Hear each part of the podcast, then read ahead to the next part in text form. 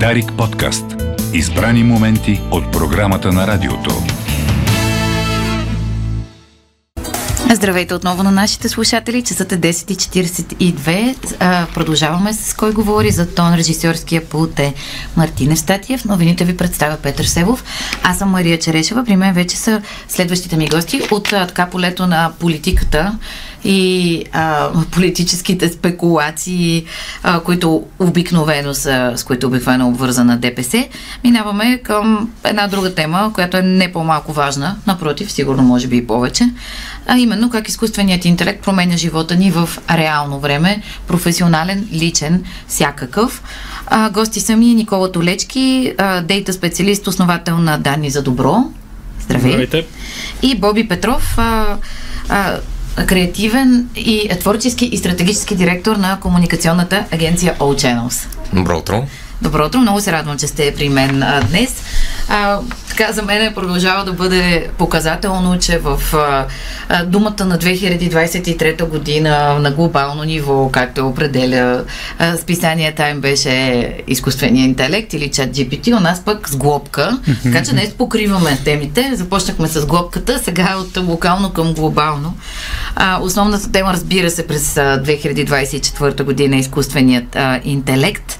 А, но аз ще започна ще минем през тенденции, ще минем през новите така, продукти и иновации, които трябва да се следят, но да започнем наистина от личното. Как, как изкуственият интелект променя вашия професионален и личен живот? За какво го ползвате, Боби? Буквално за всичко. Много е смешно. Не си спомням как съм си правил много голяма част от ежедневните задачи преди да имам чат GPT и други тип а, изкуствени интелекти като инструменти включаемо в последните два месеца всеки ден готвя с рецепти от изкуствен интелект, което ам, улеснява супер много. Как, как, какво им казваш? Много често е, имам тези продукти в хладилника, някой път даже се случва да качвам снимки и той да разпознае какво имам в хладилника. А, да му кажем тези продукти или яде ми се нещо с подобен тип продукти. Примерно спазвам диета, която е високо протеинова, трябва ми нещо, което да мога да го сготвя за около половин час и да има интересен твист, защото не ми се еде всеки ден едно и също. Дай ми списък с 10 рецепти, които могат да ми свършат работа. И така. Някой път даже му казвам да ми ги визуализира, за да си представя какво ще имам в чинията. И се получава. Получават се страхотни неща. Добре, Никола, така от личното, после ще минем, разбира се, и как го прилагате в работата си. Да, ами аз личното допълвам най-първо за собствената си употреба, допълвам доста работата с Google, най- търсенето с Google го допълвам с търсене с изкуствени интелекти, с GPT-4, защото той има, има способности отвъд а, конкретното. Нали? В Google трябва все пак да знаеш какво търсиш, докато с а, с тази технология може да не знаеш съвсем какво търсиш и да му, да му обясниш много, много уклончиво и много, много не, непрецизно какво търсиш и пак го намира. Примерно, ако не си спомняте някаква дума или някой човек, който сте чули някъде, можете много, много вяло да го така да, да, да, да дадете някакви насоки. Има голям шанс да се, да се усети и да, да го намери кой е. Дали би се усетило много често, примерно в търсачките, в групите за филми и книги, някой човек пише, абе имаше един филм Точно, там с да, едно да. дете спасено, да ама да, нито си... Да, и може точно, да... точно е такъв тип промптове, много добре работи. Не стига да, да не е прекалено нова информацията, която търсим и да не му е в тренировъчните данни. Друго, което много... То тук е на нали, на границата между личното и професионалното, но за така, така наречените на български мозъчни бури или, на, или брейнсторминг много добре работи. Някаква идея да му подхвърлиш, той да ти върне няколко, няколко опции, така да се ангажираш в един диалог с него, за да, за да си прецизираш някаква идея. Това е нали, една от, за мен една от основните така Абсолютно. стойности, функции, които има. И последното, което е най- най-много ме впечатлява, си го ползвам за родителстване, защото много, много бързо като излезна, направих един къстъм GPT. Това е много лесно, просто дава се един постоянен промпт, който седи там. Направих един къстъм GPT на децата ми. Те са на 6, на, да, две, две на 6 години имам им казах, това е големия мозък, той ви помага, може да го питате някакви неща, може да му го карате да ви рисува, може да го си играете с него и те избухват и от един месец, откакто го ползват това нещо, са генерирали около силно към хиляда картинки на всякакви неща, научили се да го, да го питат го да, да им разказва приказки, задават му въпроси, и то такива доста релеванти, примерно какво е скоба, сега последно, защото аз гледам историята, нали, какво е скоба, накарали се го да нарисуват, да нарисува думата ако, сега не знам дали не са имали предвид ако, но той е нарисува ако. Да, той, а, нарисува ако и то много, много хубаво го нарисува като една две пътеки, които се разделят с две различни опции и един знак по средата, който дава нали, идеята за опции. И то, точно превръщането на, на вербалното в визуално. Което за децата работи Което много за силно. децата. Еми, те си имат на практика на един доста, доста добър разказвач на приказки, на който си е с, с тях постоянно и могат да си, да си взаимодействат с него. И това е много, наистина много впечатляващо. Какви други неща го питат?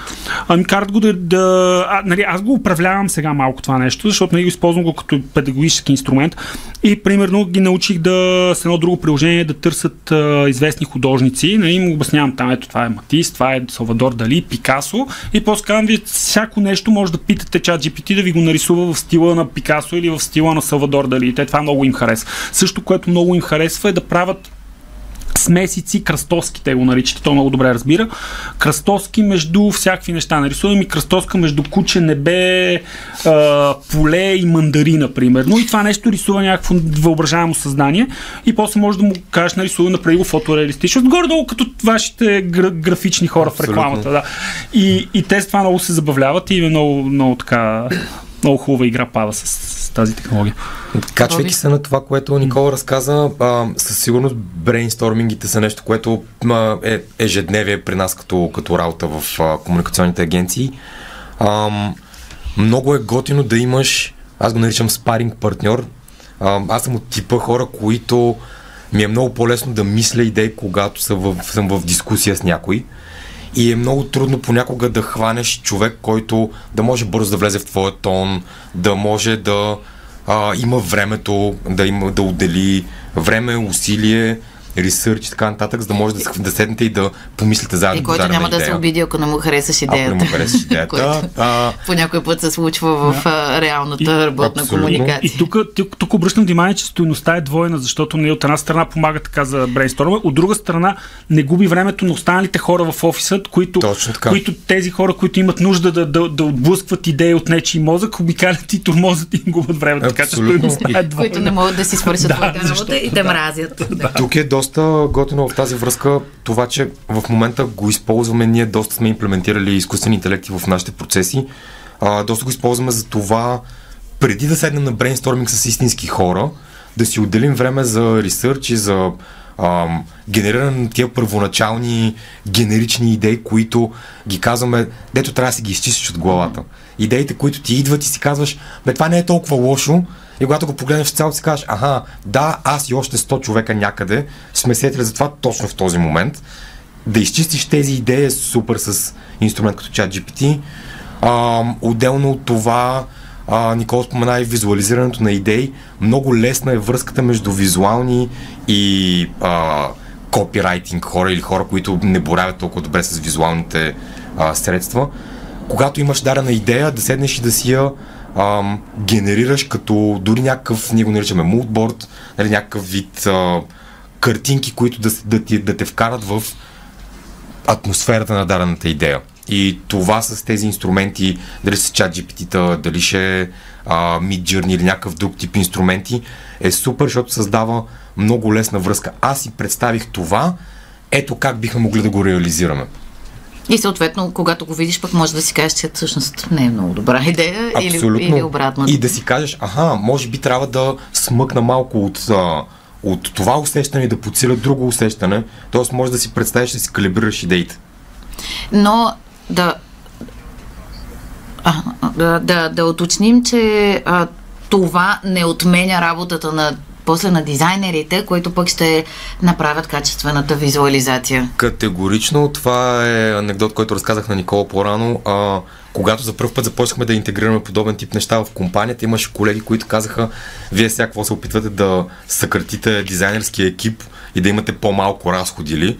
Ние бяхме не опитваме за да ви накараме да разгърнете потенциала си, защото работата няма да я вземе чат GPT или друг такъв инструмент, ще вземе човек, който разбира тези инструменти. Нали, то е малко като па, с Photoshop или с всякакъв тип. Едно време беше в CV-тата хората се слагаха отлично познава Microsoft Office пакет. Те още си го слагат. Още си го слагат. нали, хората, които разбираха Microsoft Office пакет и които можеха да направят презентация на PowerPoint или да напишат две формули на Excel, бяха супер вау. Вярвам, че това, това са хората, които в момента боравят с подобен тип инструменти. Тоест, това е поредния инструмент а, да го възприемем така, защото смятам, че все още има хора, които са доста оплашени и смятат, че чат GPT ще им изяде хляба. И, и, тук да. са от, от, от, две, от две посоки може да, да, да погледнем върху. И не само върху чат GPT, да, да говорим като цяло за, за изкуствен интелект като технология като и тези нали, последната итерация, което всичко показва, че тази технология, която е Transformers, всъщност са оцелили нали, нужното ниво на абстракция и научене, да може да говорим, че наистина може да, така, да, да, развива някаква форма на интелекта, не е само само един казан с данни. И има две, две посоки, от които може да погледнем. Едната е така отдолу нагоре, която е, нали, добре, има ли, има ли някаква опасност да, да, да замени някакви хора и да вземе работата на някакви хора. Накратко има, но това, това е най-така, най-безсмислената, безмислената, не безсмислената работа, която може да, да, да сещам. Примерно в да превода превода съвсем скоро много, много малко ще се превежда на ръка. Транскрипция, това, което твоите колеги правят, да свалят, да свалят интервюта, нали, да, да слушат, да слушат. Не само моите глас, колеги, аз да. в момента, в който някой прави хубава транскрипция на български, може живот ще се подобри значително. Ма то отдавна го има това нещо. М- не работи чак толкова добре на български. Е, ти трябва да минеш. Е, да, да, да с него, но а, такъв тип а, задачи ще бъдат а, нали, ще, малко по малко ще изчезнат и ще бъдат заместени от този инструмент и всъщност същите пак хора ще ги, ще ги правят, само че ще ги правят много по-лесно, защото ще използват инструмента. Нали, може да копаеш аналогията, може да копаеш земята с шепи, може да копаеш с лопата. Лопатата няма да вземе работата на копача на земя, просто ще го направи по-лесно. После с багера ще е още по-лесно. И тук е подобно.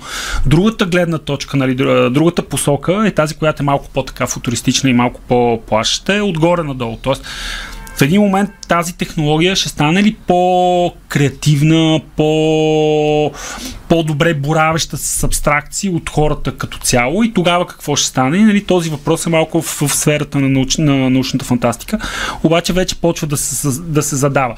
Там конкретната му, конкретното му отражение би било какво ще стане, ако вместо да замени хората, които нали, вършат работата, замени техния началник. Какво ще стане, ако дам на един изкуствен интелект 1 милион долара, 50 човека, един, една джира или там някакъв софтуер за управление на процеси, му казваме, ето твоята задача сега е тези 1 милион долара да ги направиш на 2 милиона долара за една година, да видим какво. Тогава е много интересно какво ще стане и според мен много хора в, в момента се опитват това нещо да го, да го приложат по някакъв начин, нали, да взимат такива по-стратегически решения. И тогава е Тук е интересно. има и нещо много Боби, любопитно. Боби Петров. А, нещо много любопитно, което дискутираме с колегите от миналата година по това време. Момента, в който ли ти имаш а, по синьор хора, по хора с повече знания, които могат да правят определен тип задачи. А, те, за да могат да свършат работата смислено, надолу имат хора, които са по-неопитни, учат се в момента и така нататък. Mm-hmm. Това, което може да се случи в момента и, и ние си даваме сметка много ясно, че един човек, който е по-опитен, с помощта на подобен тип инструмент, може да свърши определен тип задачи много по-бързо и ресурсно ефективно, отколкото един човек, който е по-опитен, с екип от по-неопитни, най-малкото трябва да време, които трябва да учи.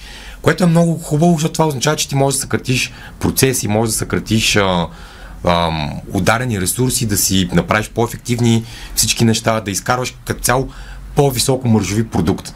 До тук добре. Къде а кой ще развива младите таланти? Точно там сме. Там е момента, в който ти имаш млади таланти, които трябва да могат да влязат в определената, а, в определената сфера на работа, но те трябва да могат да се развият. И тук идва отново няколко гледни точки. Момента, в който тези млади хора трябва да могат да боравят толкова добре с тези инструменти, че да се, а, че боравенето с инструмента да даде добавена стойност над това, което може да извади по-опитният човек или а, да влезем обратно в а, онзи период, в който си имаш а, ниско платени чераци, което за жалост никой, нали, за щастие никой от нас не иска, а, тъй като работата на хора, дори неопитни, струва време, струва пари и, и така не знам кой обучава тези хора. Със сигурност да. нещо, което ще видим. Аз присъствах на една а, дискусия, на която нали, през цялото време се казваше, да, да, това е нещо, което може да го свърши една армия от стажанти. И нямаше как да не дойде въпроса армиите от стажанти, какво ги правим, защото в крайна сметка това е пътя, по който тръгва една кариера. Това е между другото най- една от най-хубавите метафори нали, за как може да се използва тази технология сега. Е точно представиш, че имаш една армия от стажанти, които са неуморни, и които работят изключително бързо. Но, но те правят грешки, понякога трябва да им се обясни много добре какво, какво да правят и трябва някой да мине след тях. На да този да етап изкуственият интелект да. го прави. И, като, прави като цяло тези технологии, да, прави, прави грешки, естествено, те и хората правят грешки. Но това е нали, нали, метафората. Не дай да очакваш, че ще ти свърши работата, но замисли се, ако имаш един ресурс нали, от тарни стажанти или студенти, които са много мотивирани, но не, не е много, много така опитни, да кажем. Един философски въпрос от нашата група. А какво ще стане, ако в бъдеще време изкуственият интелект реши, че няма нужда от хората? Много, много ми е смешно как си говорим за терминатор тип сценарий, в който а, изкуственият интелект преценява, че ще ни сам решава и че ще ни затвори в а, лагери и не знам си какво си. А, много ми се иска това да не е дискурса пред ежедневните ни разговор за изкуствен интелект, по начина по който, нали, по начина по който всички бяха по едно време микробиолози и говореха за, за вакцини, които ще ни променят ДНК-то. Много ми се иска да не си говорим за изкуствени интелекти, които ще ни унищожат, защото видиш ли са решили, че няма нужда от нас. Искрено вярвам, че, че е въпрос на... Нали, не сме там технологично, нека и Никола а, аз тук ще, ще включа безобразно новия подкаст, който започваме в, в Рацио, който се казва Агент 001 и който, в който тези теми ги дискутираме с часове. Има вече няколко записани, записани епизода. Една от тях са точно такива, половината епизод е за Doomsday сценарии с, а, свързани с изкуствен интелект. И нали, това е тема на научната фантастика от, от половин век, така че много, много, много се, Добре, се да... говори за това. Така че ако тези теми са ви интересуват, интересни, следете. Сега ще почнат да се появяват тези епизоди. Рацио Агент 001. Добре, ще ги следим и за нас ще бъдат полезни а, като, като журналисти. Mm-hmm. Нашата професия е една от засегнатите, но аз точно това си казвах. Кол, колкото и да мислих, наистина, ако някой а, ако технология успява наистина добре да сваля, да слуша тези, по някой път ти правиш не това, което правим в момента в ефир, но и това ти правиш 3-4 часово интервю, за да го изслушаш и да го превърнеш в продукт, който може да, да бъде четен от хората и да бъде интересен, по някой път това ти отнема до 2 дни. Вместо да го полираш и да имаш повече време да правиш журналистика, т.е. да правиш повече интервюта, да се срещаш с а, хора, които са ти интересни, да ровиш данни, да, примерно, да отидеш в държавния архив и да изкопаеш там какво има. То, възможностите са наистина огромни, така че и мене точно тази, все по-малко точно ме е страх. Това, това, което каза, точно тази, тази задача би трябвало да се съкрати на, на някакви минути. Също за ровене в данни в документи, вече с платения GPT-4 може да му се хвърлят uh, PDF-и на български документи и да ги кажеш да синтезира. Тоест може да му дадеш няк... да му... и то бая е лимита е доста висок. Може да му дадеш доклади, каквито и да е текст на български, стотици страници, да му кажеш да търси вътре, да ти синтезира, да ти извади, да ти извади опорни точки, да, ти, да, да зададеш някакъв въпрос базиран на този текст. Той го изчела, не прости си една книга, това нещо го изчела за една минута и ти вече можеш да зададеш въпроси вътре. Това вече, вече го има и работи много добре. Тук два, два примера бих включил. един, един личен и един а, от широкия свят. А, ще започна с личния. А, в нашата работа много често нали, работим за компании, брандове, които имат доста богати а, гайдлайни, т.е. документи, в които са разгърнати... Наръчници, така да кажем. Наръчници, на, да ги не, да, на български, да. А, които разписват какво бива, какво може да се прави за даденият компания, за дадения бранд, а, какъв е езика, с който трябва да боравим, визуалните елементи и така нататък. Така нататък. Това, с което а, тестваме в момента, а, тъй като доста сме задълбочили част от колегите в това да си програмираме собствени, да си програмираме собствени а, GPT-та, както каза Никола, ние ги наричаме ботове, доста лаишки от наша страна. А, захранваме ги с въпросните наръчници и си създаваме един виртуален събеседник, т.е. преди да го изпратим на човек от компанията, имаме едно вътрешно ниво на изкуствен интелект, на което когато имаме кампания, захранваме го и му казваме това е нашата идея, това са визуалните материали, това са ни сценариите, какво мислиш за тях?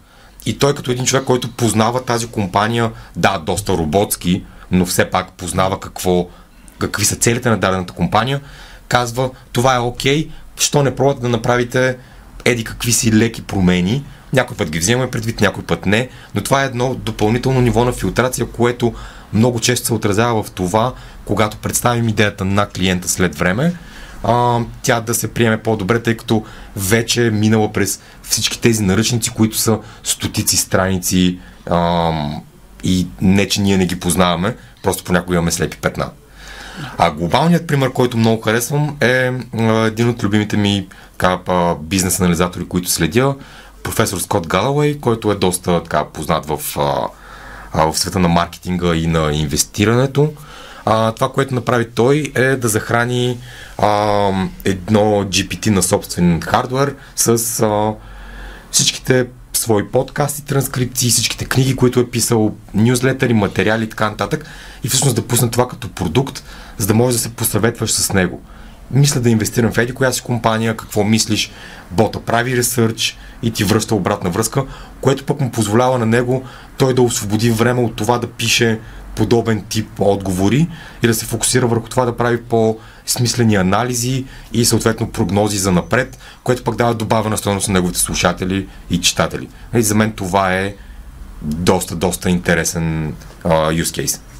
Само мал, искам да добавя малко контекст Никола на първия, първия личния use case на Боби.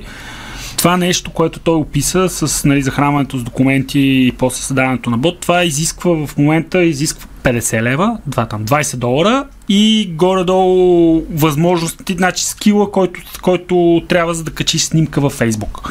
Нали, буквално. То не, няма нужда от програмиране няма нужда от кой знае какво да, от, от разбиране. Просто има там едно поле, в което му засилваме документите, пишем един текст на български, ако искате, и това нещо започва да работи. Така че това е нивото на възможности, което изисква, за да може да се създаде един такъв къстъм бот, който да ви рови в книги, да ви върши работата и върши ресърча на 5 стажанта. И все пак, е, абсолютно да. си прав, все пак обаче много ми се иска да си кажем, че а, виждам аз поне в моята сфера доста често хора, които са се докопали до чат GPT и казват аз мога да заменя всички копирайтери на света, защото мога да напиша един промпт. Нали, mm-hmm. Това, че не се изисква програмиране е абсолютен факт, но все пак да обучиш този бот да прави това, което искаш, е малко като да отглеждаш стажант, трябва да, да го захраниш с правилната информация и да минеш доста итерации на, на работата. Да, и всички знаем колко е трудно нали, да, да, да отглеждаш стажант, да ръководиш студент или да Абсолютно. специфицираш продукт. Така, да. Наложиха ли се? Аз чух вече в,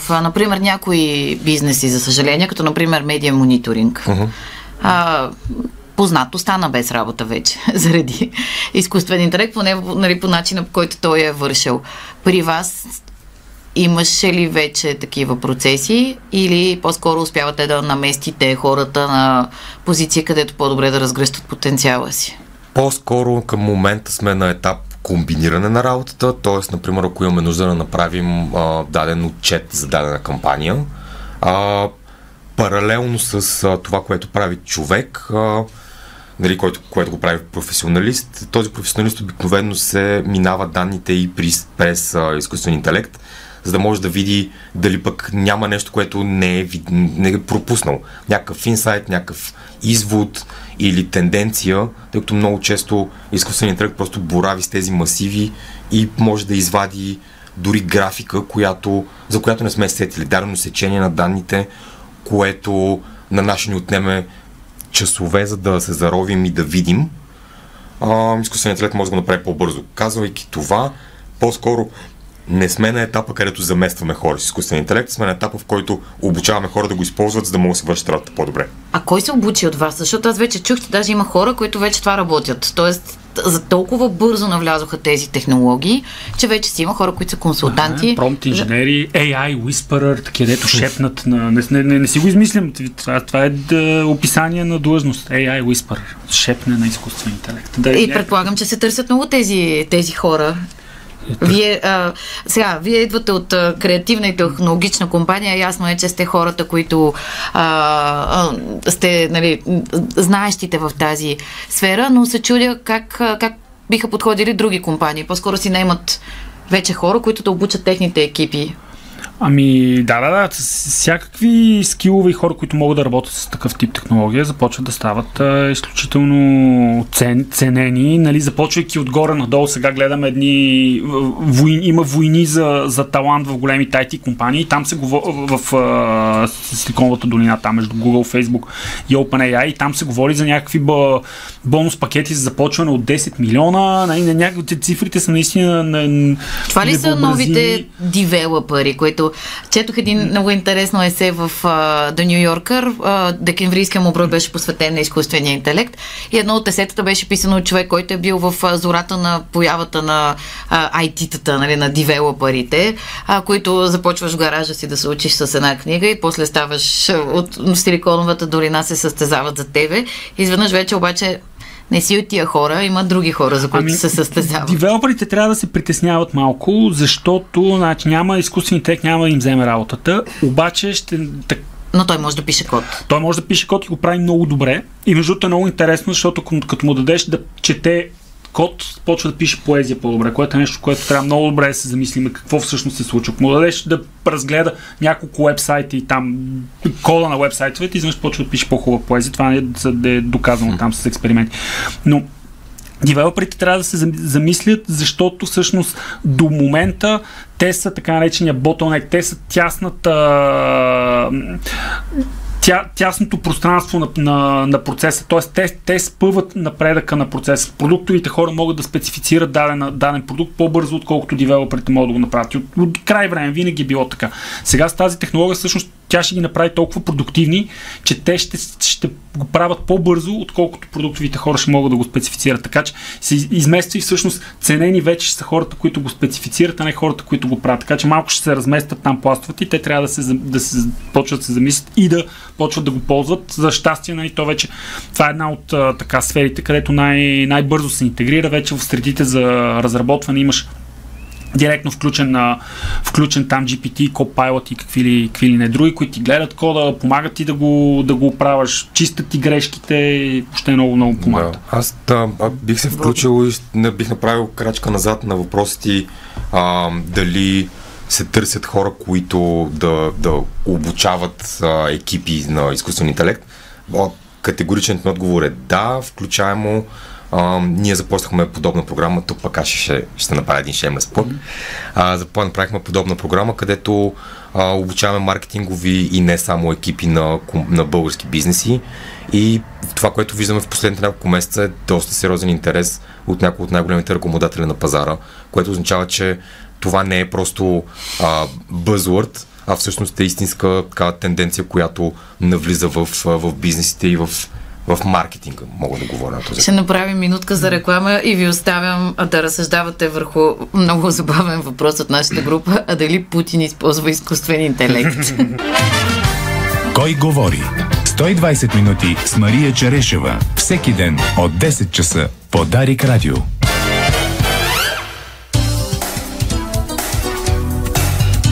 Здравейте отново. Продължаваме нашия философско-практически разговор, ако може изобщо да съчетаем тези две теми в едно. Мисля, че го правим. Посветен на това как изкуственият интелект променя живота ни буквално и в момента. На гости са ми Никола Толечки, експерт по работа с данни, основател на Данни за добро и Боби Петров, творчески и дигитален директор в, на агенция All Channels. А, имаме и въпроси от нашите слушатели. Така, един, вярвам, по-скоро ще го вид въпрос, за който обаче имаме какво да кажем. А дали Путин използва изкуствен интелект? Боби, да, ти си. Тук нещо, което, което си говорихме в студиото. А, попаднах вчера на много интересен експеримент, а, разказан в няколко твита, прощавайте няколко екса. А, човек, който се занимава с изкуствен интелект, а, намира ма, и създава база от над 6000 снимки на Путин. А, 10 години назад връща снимки от а, медии, снимки от а, прес-съобщения, от гостувания на Путин и така нататък. И всъщност захранва един а, алгоритъм, един изкуствен интелект, който да с, а, направи скала на кой от тях е най-Путин и всъщност намира общи черти и по този начин успява да намери конкретни гостувания на Путин в определени медии, включаемо в определени световни конгреси, където ясно се вижда, че госта много прилича на Путин, но той е с оценка 0 по скалата от 0 до Путин, което означава, че той най-вероятно е, двойник. е двойник или, а, или друга нали, инсърт конспиративна теория.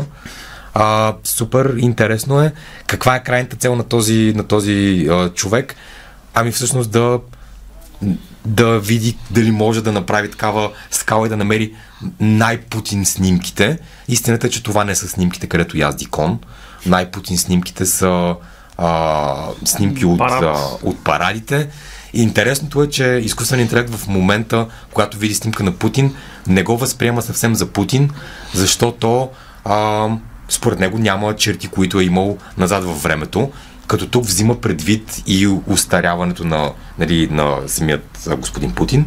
И опитите за забавяне на това остаряване, т.е. ние не знаем дали има хирургически намеси или по-скоро е, играят е, е, софтуери за обработка на снимки, така че, не знаем. така че това би могло да бъде много полезен инструмент, защото наистина голя... много хора се чудят. Той ползва ли двойници, въобще жив ли е, нали, всякакви конспиративни Абсолютно. теории има по повод на а, Владимир Путин и може би пък с технологиите рано или късно ще го разгадаят това. Никола. За, за за Путин нямам информация, но пък малко по-близко до нас господин Еди Рама, който е албански еквивалент на нашия господин Борисов, тяхният дъл- дългосрочен премьер, колоритен там. Те май добре се разбират. Да, да, те много добре се разбират. И той наскоро, буквално миналата седмица, заяви, че ще вместо да плаща на хиляди адвокати и преводачи, ще използват чат GPT, за да синхронизират тяхното, тяхното законодателство с европейското, което не е шега всъщност, защото защото една от основните движещи сили в OpenAI е банка, забравих името, но тя е много известен учен. И всъщност те си говорили и това, това ще, не, OpenAI ще се замесени в, а, в Точно това се чудих и сега да те питам теб, mm. дали а, изкуственият интелект а, а, ще може да се използва за писане и адаптиране на законодателство което за много е голяма част много адапти, много, много от, присъединяването да, към да. Европейския съюз е всъщност точно да, синхронизиране то, на закони. Това е много, много гадна, много, много да така времеемка и повтаряща се работа, нали, да се търсят малки детайли, където, където има някакви несъответствия и то, дискусионният интелект е точно нали, много, много адаптирана технология, точно тази генеративната за такъв тип задачи. Така че там гледаме с интерес какво ще направят нали, господин Рама, неговия екип и въобще Интересен държава, експеримент, да. наистина. Да. Намираме се в... То, това е интересното, че ние гледаме един експеримент с самите mm-hmm. нас, който се случва в момента и той не може да бъде спрян, така че по-добре да го да а, се не, опитаме не. да го заптим и да го разберем, отколкото да, да изпадаме в паника. Неизбежно. Абсолютно. И тук е много важно да си кажем, че а, нали, ако, се, ако върнем а, малко назад в разговора ни, тези а, сценариите, дали изкуственият интелект ще ни пороби и така нататък, много е смешно, че се появяват сега, когато имаме чат GPT и OpenAI, а не се появиха, когато за първ път малко по-интелигентни алгоритми започнаха да контролират фидовете ни в социалните медии. И това също е форма на, на изкуствен интелект, които се обучават. Да. Алгоритъмът на Фейсбук. Нали, много ми е смешно в момента, ако алгоритъма позволи да видя еди какво си. А, Линк в коментар. Линка в коментар. А, то, ние вече по някакъв начин, това е много крайно изказване, ние вече по някакъв начин сме поробени от тези алгоритми и не си даваме сметка за това, но проблема е когато започнем да си говорим за изкуствен интелект. Преди да се казваше изкуствен интелект, нямахме проблем с това. И това ми е много смешно, защото нали, много, много е смешно и, и, и най-вече защото всъщност този алгоритъм е всичко, което хората, занимаващи се с изкуствен интелект, казват, че не трябва да се прави с изкуствен интелект. Тоест не трябва да му даваш достъп до всичките данни, не трябва да му даваш неограничена власт. А то вече се система, прави в най-влиятелните социални мрежи, които ни, да, които това, ни модерират мнението в общи линии. Аз измислих така, може би, е, един пример за хумор от истински интелигентен и напреднал изкуствен интелект. Какво би бил един, един вид, който, или една шега, който изкуствен интелект може да направи? Да хване и всичките хора с четно ЕГН да, да ги направи републиканци, всичките хора с нечетно ЕГН да ги направи демократи. Нали? На такъв един на, на, на случайен принцип да раздели населението и само чрез лостовете, които има, т.е. съдържанието, което има, да ги направи да гласуват. Това, това, ще, това ще е първия така, един Black Mirror сюжет, ако може, първия вид наистина да направят от изкуствен интелект. А тук а, има запитване, да, има коментари, че звучите прекалено възторжено. Не знам как трябва да звучите, а, как би било социално приемливо, а, но има а, питане а, как, например, изкуственият интелект би превел времеобежище. А, да приемем, че Анжела Родел е добре обучен стажант, защото борави с език, който не е матерен, да си преводач, трябва освен багаж от думи, да имаш естетически вкус и така нататък. Аз мисля, че по никакъв начин това, за което говорите, не засяга литературния превод. Абсолютно. Литературата е литература и а, чат GPT може да се опитва да, да превежда неща, но както си казахме, първо го прави по много генеричен начин все още. Да, за определен тип работа върши, върши работа, но със сигурност не може да замести човек, който има усет към езика или познава изкуството така, че да знае как да създаде емоция. Нали? Той не е случайно букъра, не е само на Георгия Господинов, ами на Абсолютно. тя, той е за двамата. Тук говорим за превод, няма, да, да, няма предвид нали, превод на литература. Останалите 99,99% от превод, който е нали, на документи, на някаква такъв оперативна, оперативен текст. Нали, най-голямо, голямото перо в бюджета на Европейската комисия все още е превод. Нали, от всичките неща, за които Европейската комисия дава пари, най-много дава за превод смятайте. Да, защото там абсолютно всеки документ трябва да бъде преведен на всички да. 27 и, и не само, и всеки, всяка реч, всяка, всяка част от процеса се превежда. Да, да, аз съм да. била стажант в... Да, като говорим за стажанти, била съм стажант 6 месеца в Европейска институция, то могат да се напишат книги типа 12-те стола на базата на, а, на абсурдите, които се случват в тази среда. Медийния мониторинг беше едно от тези неща. То, всъщност ние още тогава ползвахме изкуство изкуствен интелект. Защото колегата, който борави с датски, заминава на почивка ми казва, ще правиш ли моя мониторинг? Ама аз не знам датски. Е, нали малко си научила фламандски. Е, е, е, то същото, с Google Translate там ли? И точно с... Ти пишеш ключовите думи, Google ги намира и ти си, ти си вършиш работата. Това е било преди 15, 15 на години.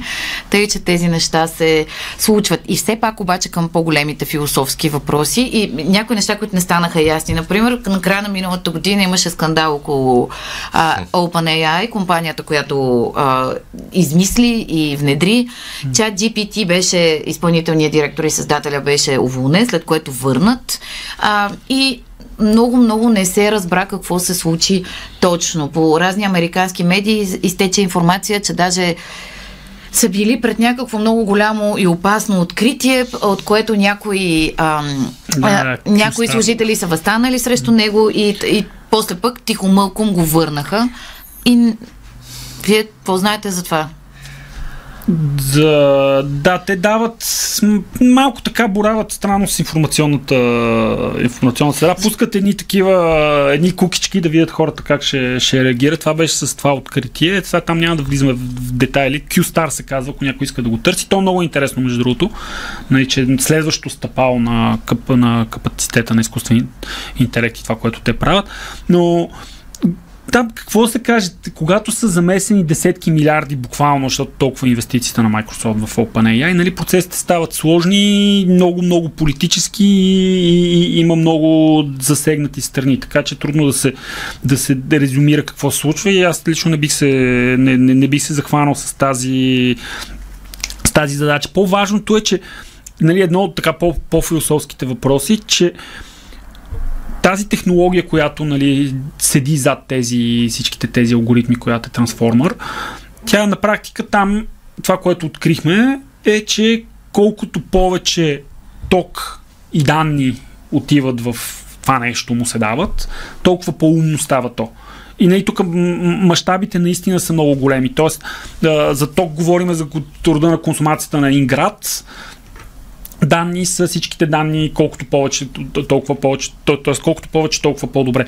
Това прави че много малко всъщност ще са организациите, които ще имат контрол върху това нещо. По чисто технологични нали, причини не става въпрос.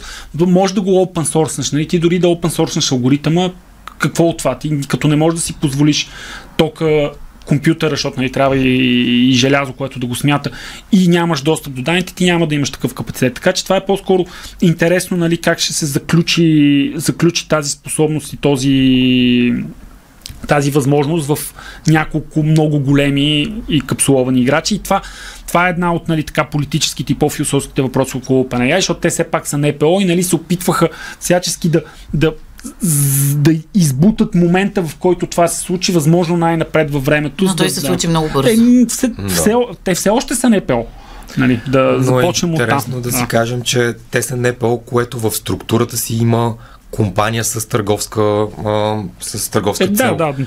Което а, се говори, че всъщност е една от причините да а, махнат сам Олтман, тъй като той е един от а, радетелите на това да се монетизира този, а, тази технология.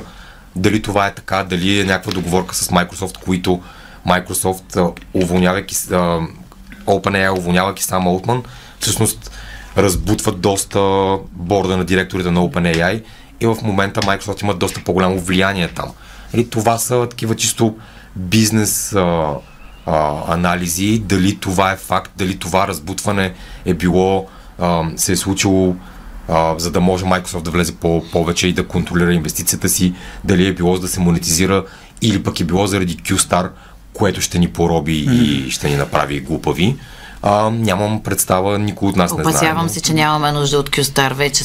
Фейсбук си свърши работата. А, в кръга на шегата, разбира се. Е, още едно интересно, имам още няколко минути. Едно много интересно дело от щатите, пак от края на миналата година, до Нью Йорк Таймс съди а, OpenAI заради това, че са използвали огромните им масиви от креативна, творческа, интелектуална работа, така че да обучава алгоритъма си. А, разбира се, това дело ще се развива, но доста, доста интересен аспект. Те са хиляди са вече, мисля, с делата.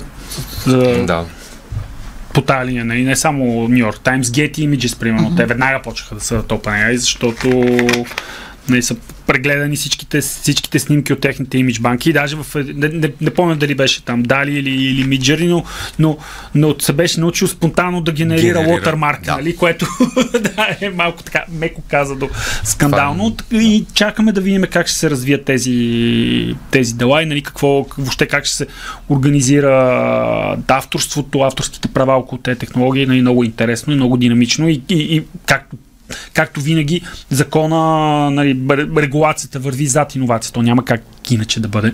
Така че чакаме и гледаме какво ще се случи. Да, доста е, доста е штуро това. А, сме го по- получавали на практика на работа, когато а, искаш да намериш определен тип а, нали, стоково изображение от банка, но не можеш да намериш подходящото генерираш такова в Mid Journey и когато му зададеш промпт, който търси да генерира стоково изображение, той наистина генерираше mm-hmm. лотермаркове доста дълго време, което вече не го е прави, така ли?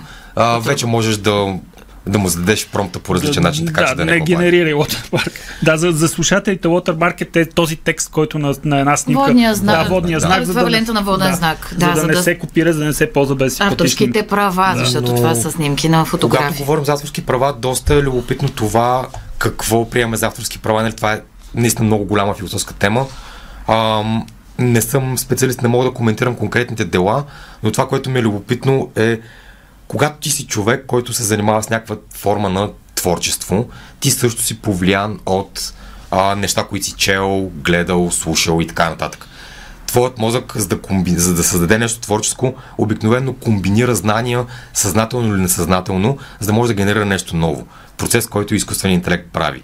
Само, че при изкуствения интелект много по-лесно можеш да проследиш откъде се е повлиял, докато комбинативната част на мозъка на човек а, работи по различен начин. И тук е въпроса, ако човешкият мозък генерира нещо, което може да бъде а, да подлежи на авторско право, в кой момент и при какви обстоятелства това ще се наложи върху изкуствения интелект, но това е наистина ужасно дълга тема, за която вярвам, че няма правилно. Тема на друг разговор, ето тема за И вашия на, подкаст. И на подкаста на, на Раци няколко пъти вече се е говорил за това с точно права, авторски права, изкуствен интелект, там с правни експерти, така че ако някой му е интересен, може да си ги намери. Мисля, че един е публикуван вече. И последен въпрос наистина е към двамата. Мисля, че имам представа какво ще ми отговорите, но през миналата година имаше и такива тенденции, изобщо а, хора, които са участвали в разработване на изкуствения интелект или пък а, визионери, философи, какъвто е да речем, тук е цитиран също и а, а, а, Харари,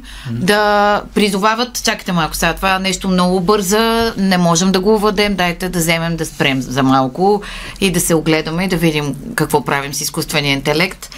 Как приемате тези призиви и възможно ли е изобщо да, да се натисне, айде не стоп, но поне пауза бутона? Той Мъск така каза и следващата седмица си основа, основа негова фирма за изкуствен интелект, което да, малко резюмира, нали, призивите добре звучат на, на хартия, да, има някаква опасност, трябва да се говори за опасностите, важно е, защото технологията е толкова мощна, че може ако нещо изпуснем да, да навреди. Алгоритъма на социалните медии в ретроспекция е такъв момент, в който това нещо беше изпуснато и те първо ще му сърбаме по парата, така казвам.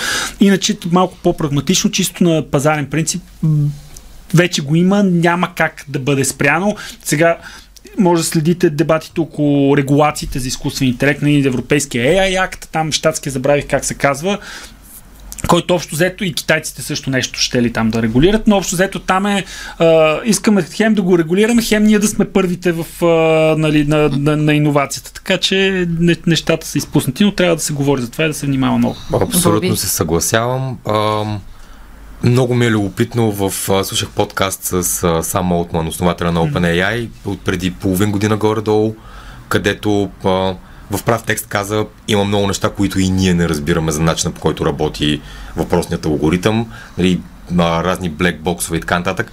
Не съм технологично достатъчно грамотен за да коментирам, но все пак Вярвам, че трябва да говорим именно за, за опасностите, трябва да се опитаме да ги регулираме, но котията вече е отворена и регулациите ще стават само по-трудни за налагане. Така че по-скоро бих разчитал на това, че хората, които го разработват, не го правят само единствено с корисна търговска цел.